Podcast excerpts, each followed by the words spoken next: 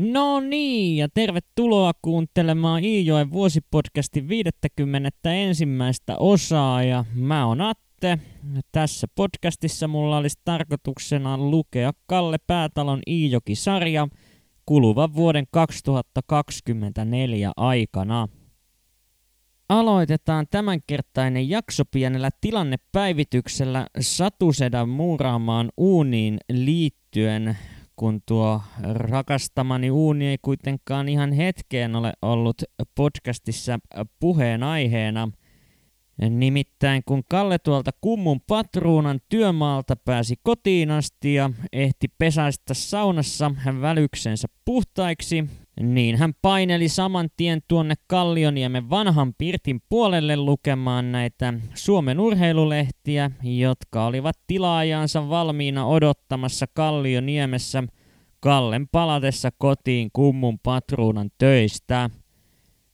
Lukemaan Kalle asettuu tuon paikkaansa hakevan uunin vierustalle ja tässä vaiheessa käy ilmi, että kyseistä uunia ei ole voitu enää muutamaan vuoteen lämmittää, sillä hirsi arinan lahoamisesta johtuen tuo uuni on pyörinyt niin vimmatusti paikoillaan, että savupiippu on päässyt murtumaan useammasta kohdasta, jonka seurauksena uunin lämmittäminen johtaisi ainoastaan savun puskemiseen pirtin puolelle, ja tätähän ei toki kukaan toivo, joten uuni on jäänyt koristamaan vanhan pirtin seinustaa toimettomana perheen nukkuessa suurimman osan vuodesta uuden pirtin puolella. Ja kuten jo viime jaksossa vihjailinkin, niin tilanne on sellainen, että nuo vuoden 1936 olympialaiset, jotka Berliinissä järjestettiin, puhuttavat kovasti jokijärveläisiä. Tai no jos tarkkoja ollaan, niin oikeastaan ne puhuttelevat lähinnä Kallea ja hänen ystävänsä Hoikkalan Kallea, kun taas muita jokijärveläisiä mietityttää olympialaisten sijaan se, että minkälainen mies tuo Saksan suuri ja mahtava uusi johtaja Adolf Hitler oikein mahtaa olla. Ja kun Kalle päättyy muuan pyhäaamuna romppaseen kuuntelemaan täysikasvuisten miesten porinoita aiheeseen liittyen, niin melko pian käy selväksi se, että suuri osa jokijärveläisistä, tai ainakin näistä miehistä, jotka ovat romppaseen jutulle saapuneet, ovat sitä mieltä, että kyllä se hitukka on aivan oikea mies tätä vasta taaperoikään ehtinyttä kolmatta valtakuntaa johtamaan. Ainoat miehet, jotka Hitlerin politiikkaa tuolla romppasessa uskaltautuvat kritisoimaan, ovat Hiltu Jakki ja Säkki Kalle. Ja näistä herroista Säkki Kalle on tunnettu ihan suoranaisena kommunistina ja kovasti tuo Jakkikin noita työväen oikeuksia on elämänsä varrella innostunut puolustamaan. Mutta muutoin jokijärveläisten keskuudessa elää suojeluskuntalaisuuden henki vahvana, ja kun Hitlerin meininkiin suojeluskunnassa suhtauduttiin vähintäänkin myötämielisesti, niin eipä jokijärveläisten mieliin pääse eksymään sellainen ajatus, että Hitlerin touhussa voisi jotain typeryyksiäkin olla taustalla. Ja jopa itse Hoikkalan Kalle, joka lienee koko kylän lukenein mies, on sitä mieltä, että Jakki ja Kalle ovat pöhköjä kavereita, kun lähtevät Hitlerin toimia vastustamaan, sillä tulisihan heidän työväen ihmisinä ymmärtää, että Hitlerihän on käytännössä poistanut työttömyyden Saksan valtakunnasta – ja eikö tämän pitäisi olla jonkinlaista mannaa työväen henkeä ylläpitävän miehen sielulle? Päätalon Kallea puolestaan ei tällainen politiikasta puhuminen ihan hirveän paljon meinaa kiinnostaa. Ja hän tunteekin olonsa melko kiusaantuneeksi siinä vaiheessa, kun Hoikkalan Kalle ottaa jälleen esille asian, josta hän on Kallelle aiemminkin puhunut – ja tämä asiahan on kysymys siitä, milloin Kalle suostuu liittymään mukaan suojeluskuntatoimintaan. Ja ehkä muuten jo Kalle olisikin liittynyt, mutta sen verran paljon hän tuntee kunnioitusta ja myös pelkoa Hiltujakin suuntaan, että hän ei yksinkertaisesti ole vielä kehdannut lähteä suojeluskuntalaisten porukkaan mukaan, sillä Kallea mietityttää, mitä Kallen uudeksi isäkseenkin kutsuma Hiltu Jakki mahtaisi tällaisesta tempusta tykätä.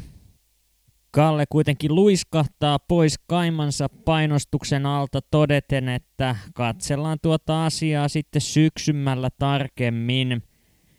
Ja täten Romppasen pirtistä lätkimään lähteneet kaverukset päätyvät työntämään kuulaa kilpaa Romppasen pihamaalle.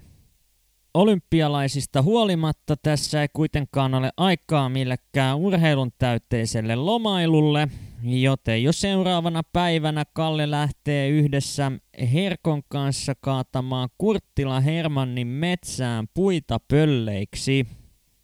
Ja koska isän ja pojan olisi tarkoitus mennä Hoikkalaan yöpymään tämän työmaan ajaksi, on Kalle pakannut reppunsa täyteen – kirjallisuutta sekä noita Suomen urheilulehtiä, jotka hän on itse jo ehtinyt lukemaan.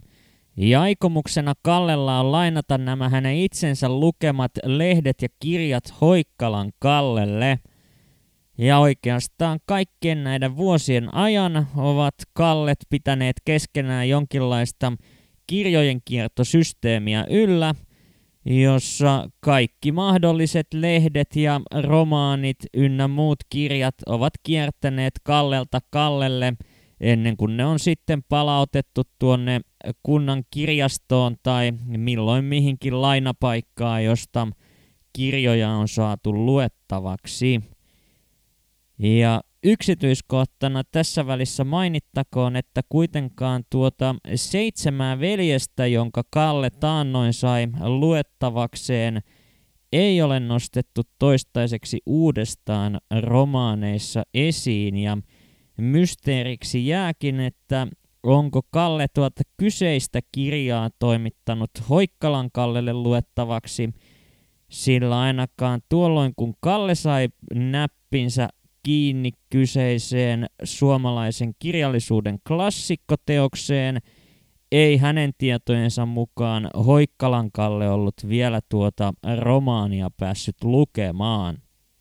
Mutta tällä kertaa suurin ongelma tässä kirjojen ja lehtien kuljettamisessa on se, että Herkko on Kallen matkassa mukana, sillä miehillähän on yhteiset eväät yhteisessä repussa – ja kun nuo kirjat ja lehdet ovat samassa kassissa syötävien kanssa, niin eipä aikaakaan, kun nämä hengen ravinnoksi tarkoitetut eväät löytävät tiensä herkon käsiin, joka totta kai suutahtaa saman tien Kallelle siitä, miksi näitä Jonni joutavia tekstikokoelmia pitää oikein raahata mukana. Hieman herkko kuitenkin leppyy, kun Kalle kertoo vievänsä niitä vain lainaksi ystävälleen ja täten suuremmalta konfliktilta vältytään.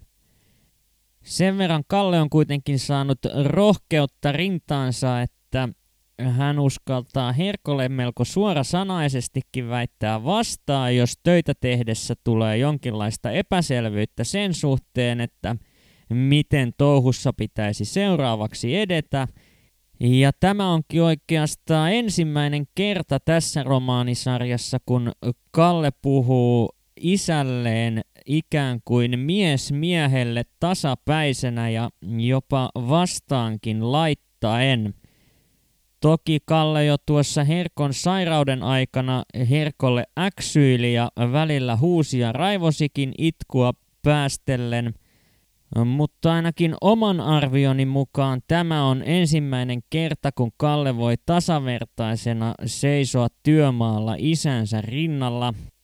Ja nähtäväksi jääkin, mitä tuleva syksy ja talvi tuovat tullessaan, kun isä ja poika todennäköisesti lähtevät yhdessä noille savotta työmaille, joissa Herkko tunnetaan kovana työmiehenä ja Kallenkinmainen niin sanotusti tekijä miehenä on ollut viime aikoina kasvamaan päin, vaikka toki häntä edelleen kiusaa se fakta, että alaikäisenä häntä väkisinkin ylen katsotaan näillä työmailla. Työjaosta Herkko ja Kalle sopivat sillä tavoin, että Herkko ottaa hommakseen kaataa nuo puut ja Kalle puolestaan siistiin niistä oksat pois ja kuorii tukit. Ja tällä työnjaolla homma sujuukin oikein mallikkaasti ja ensimmäisen päivän aikana kaksikko saa kaadetuksi oman arvionsa mukaan noin 130-140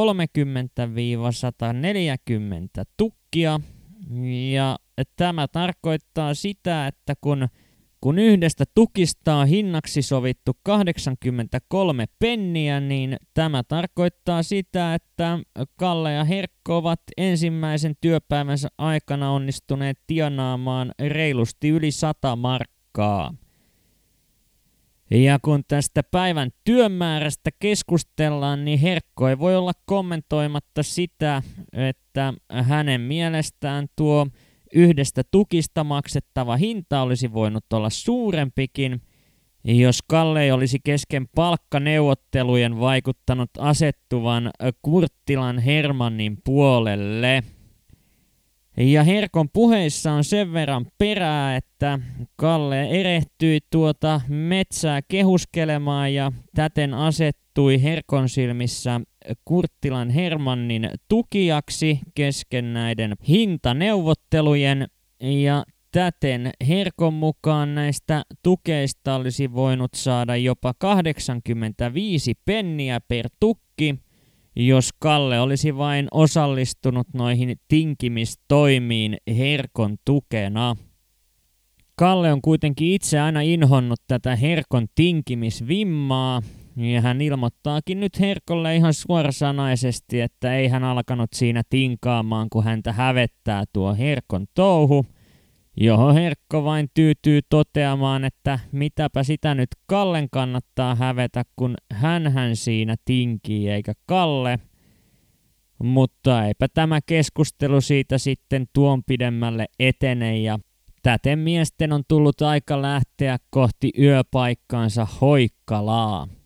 Ja jos Herkko suhtautuu nuivasti lukemisharrastukseen, niin vähintään yhtä tympeä kaveri on Hoikkalan Kallen isä Lassi. Mutta siinä missä Kalle saa Herkon nyrpistelyistä huolimatta kuitenkin puuhastella melko vapaasti harrastustensa parissa, niin Hoikkalan Kalle puolestaan joutuu tekemään kaikenlaisia vapaa-ajan puuhiaan salassa isältään – ja etenkin molempia kalleja kiinnostavat yleisurheilulajit ja niiden parissa harrastaminen ovat olleet sellaisia juttuja, joita ei ole missään tapauksessa kannattanut lähteä harrastamaan Lassin valvovan silmän alla, sillä hän on saattanut rynnätä pihalle meuhkaamaan ja kieltämään tällaiset touhut heti alkuunsa. Mutta tällä kertaa keskiössä on kuitenkin noiden lehtien ja kirjojen salakuljettaminen Hoikkalan Kallelle, ja jopa Herkko on sen verran tässä poikien puolella, että Lassi valvovan silmän alla ei Hoikkalan Kallelle kannata näitä tuliaisia ojentaa, ja täten kun Herkko ja Kalle ovat saaneet eväänsä syödyksi tuolla Hoikkalan pöydän ääressä, ohjeistaa Herkko Kallea viemään heidän eväsreppunsa säilöön hieman viileämpään paikkaan, jotta nuo eväät säilyisivät syömäkelpoisina vielä huomisellekin päivälle. Ja Kallehan ymmärtää heti, että mistä Herkko todellisuudessa puhuu, ja lähtee välittömästi viemään tuota reppua pois pirtistä, saaden peränsä Hoikkalan Kallen, ja eipä poika kaksikko siinä ala repulle mitään säilytyspaikkaa katsomaan, vaan he painelevat saman tien Hoikkalan vanhan rakennuksen puolelle, jossa myös Herkon vanhemmat eli Ukkeli ja Ämmi ovat aikoinaan asustaneet. Ja vihdoinkin poikakaksikko pääsee lempipuuhansa pariin, nimittäin perehtymään kirjallisuuteen ja lehtiin – ja näistä asioista myös keskustelemaan. Mutta tällä kertaa suurimman huomion kuitenkin vievät nuo Suomen urheilulehdet ja etenkin nämä Berliinin olympialaiset ja suomalaisten menestys näissä kilpailuissa. Ja näistä tuloksista keskustelemisen ansiosta Kalle saa päähänsä muun idean, ja kuunnellaanpa täten nuoruuden savottojen sivuilta 88 ja 89 pieni katkelma, josta selviää, että millainen miete tuolle Kallelle oikein mahtaa tulla mieleen. Tehdäänpä kaima ennustuslistat, että kuka minnilaji voittaa. Eli povataan kolmea ensimmäistä. Mitalimiehet. Kirjoitetaan paperille ja verrataan sitten, kun kisa loppuu, kumpi meistä on osannut paremmin ennustaa. Kalle innostui asiaan. Laskutehtäviä ja muistiinpanoja varten Kaimalla oli pöydällä valkoista käärepaperia. Revimme palat eteemme ja ryhdyimme kynähommiin. Merkitsimme kunkin lajin mitalimiehet arvioimaamme järjestykseen. Kysyin. Muistatko sinä ulkoa kunni lajin maailman paraihe urheilijan nimet ja mistä maasta ovat? Muistan, jos se sitten tulee ihan pystystä metästä yllättäjää. Minä en ole kaikista ihan varma. En osaa ainakaan kaikkiin monimutkaisimpia nimiä kirjoittaa oikein. No, Jesse Ovens voittaa 100 metriä ja 200. Toiseksi ennustan sitä Usan Neekeriä, joka tuli jo Los Angelesissa saalametrillä hopealle ja kahdella saalla sai ronssia. Silloin kun Ettie Tolan voitti. Met Metav. Tarkoitat R. Metcalfia, Kalle auttoi. Sitä juuri. Sehän kirjoitetaan, että Metsalve. Ei kun Metcalfe c ja f minä kans laita Ovensin saa ja kahden saa voittajaksi. Samoin se voittaa pituushypyn ja USA on ensimmäinen pikaviestissä, jos eivät tiputtele kapulaa eivätkä riko vaihtorajoja. Näin etenemme laji lajilta ja pääsemme heittoihin. Näissä olympialaisissa Suomi voittaa kolme heittolajia.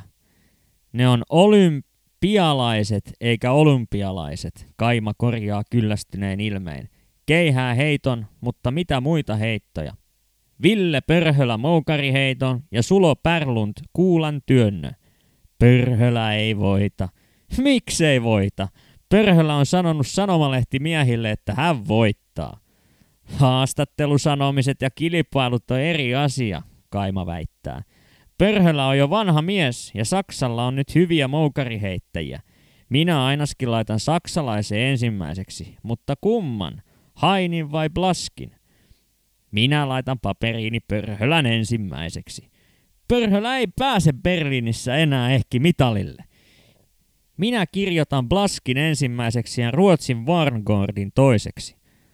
Laitat ruotsalaisen toiseksi, Ruotsalainen ei silmääkään pärjää. Minä laitan ne saksalaiset toiseksi ja kolmanneksi.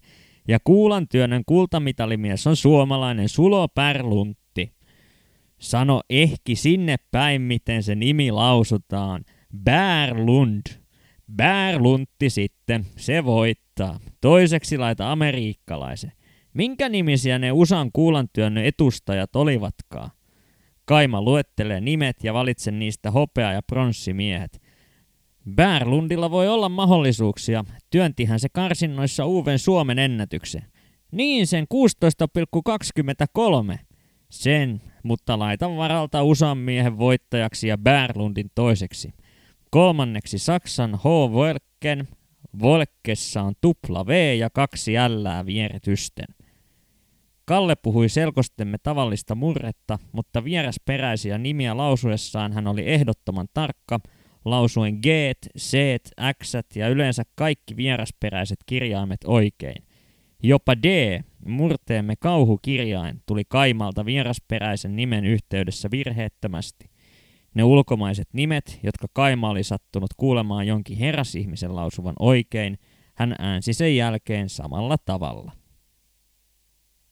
Ja tämmöisiä juttuja rupattelivat ystävykset ja nähtäväksi jää, että kumpi osuu veikkauksissaan paremmin kohdilleen – vaan kun paperilappuset on saatu täytettyä urheilijoiden nimillä, päättää kaksikko vielä lähteä pihamaalle harrastamaan korkeushyppyä ja tämä tuleekin päätalon kallelle täytenä yllätyksenä, kun Hoikkalan Kalle intoutuu siinä omassa kotipihassaan urheilemaan, vaikka tietää, että hänen isänsä saattaa hetkenä minä hyvänsä nähdä talon ikkunasta, että siellä sitä nyt sitten korkeushyppyrimojen kanssa sekoillaan.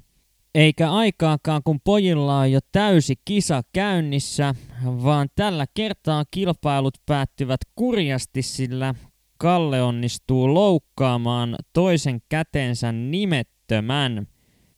Ja kun siinä ihmetellään tuota Kallen oikeaa kättä, joka oli jäänyt alastulossa tapahtuneen kaatumisen seurauksena Kallen takamuksen ja riman väliin Kallen lentäessä persiilleen, niin kaksikko joutuu toteamaan Kallen oikean käden nimettömän taipuneen ylimmästä nivelestään aivan vinksin vonksin, ja siinä kun tuota sormea taivutellaan takaisin paikoilleen, niin pamahtaa herkko myös pihamaalle. Ja kun herkko alkaa kyselemään, että mikä siinä Kallen kädessä noin ihmetyttää, niin hätävalheena pojat keksivät kertoa, että he vain löysivät kummallisen öttiäisen maasta, jota olivat yhdessä ihastelleet Herkon ilmestyessä pihamaalle omaa vessahätäänsä helpottamaan.